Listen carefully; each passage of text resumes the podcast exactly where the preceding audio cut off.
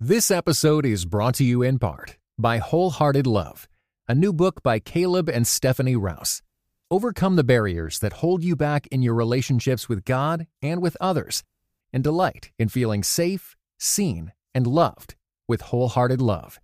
For more information, go to Tyndale.com.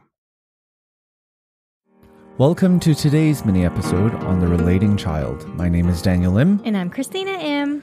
Today, we're going to be finishing our series on strength spotting. This is in conjunction with our previous episode about strengths based parenting.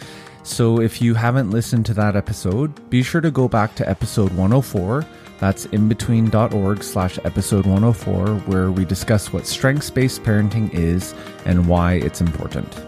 On our previous mini episodes, we've described many different themes, including the achieving child, the caring child, the competing child, all the way to the present child themes.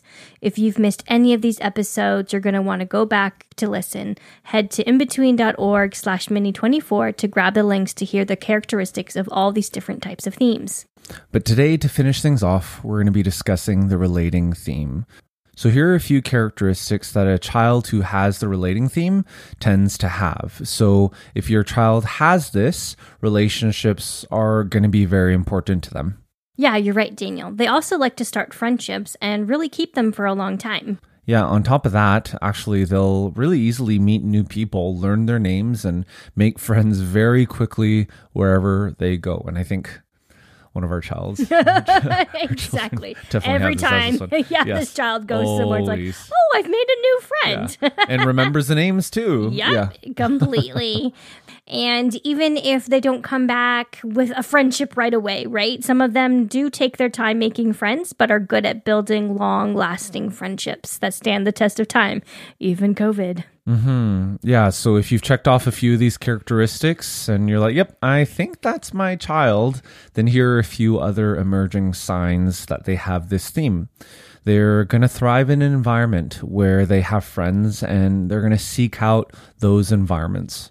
They also may watch other kids closely, not to compete with them or imitate them, but actually really get to know them by observing. Yeah, they also may be willing to share or give a toy to another kid because that's one way that they connect uh, and one way that they know forms bonds. Right. I remember as a young teenager, and I realized that if I gave people gum, like I had gum, and I would just offer it to other people, that that would really break barriers. They'd be like, "Yeah, sure, I'll have a piece of gum," and just start oh, chatting. you're you're one of those gum giving people. Yeah, yeah. yeah. Nice. Are you one of the gum receiving people? No, I gave gum too because my dad owned a store. so yeah, we had lots of gum.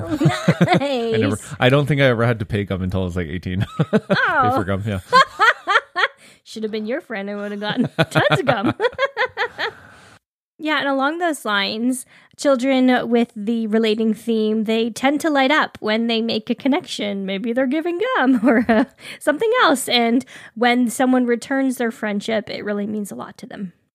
So if you're like, yeah, you know what, Daniel, Christina, I think, yeah, that is my child. You are definitely describing my child through and through.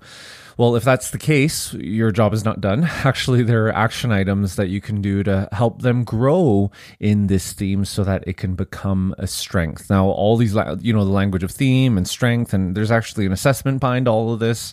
All of that is going to be at imbetween.org slash mini 24 for the links. And then the fuller philosophy and framework around strengths based parenting is all going to be described on episode 104. But if, yeah, you're like, okay, what next? Well, one thing is you can help your child play and learn with others and to continue to do so because that's going to be important for their growth.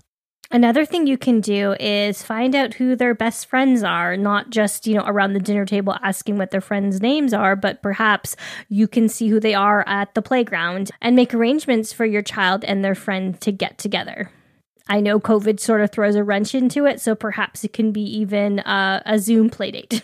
yeah, and as your children are playing with others, make sure that you're observing not only who they prefer to relate with, but also how, right? Because your child may thrive in one on one interactions, maybe in smaller group interactions, or maybe they'll just have a, a more the merrier sort of mentality and thrive in larger groups. That's a great point, Daniel. As parents of a relating theme child, you can really find out their favorite ways to relate to others and then give them plenty of opportunities to make connections. Yeah, so if you want to dig deeper on this, learn a little bit more, just go to imbetween.org slash mini24 for all of the links. Well, that brings us to an end on this on this kind of mini series on strength spotting and also on our mini episodes. So we're going to go back to once a week, but we do hope that this has been beneficial and that it's helped your parenting.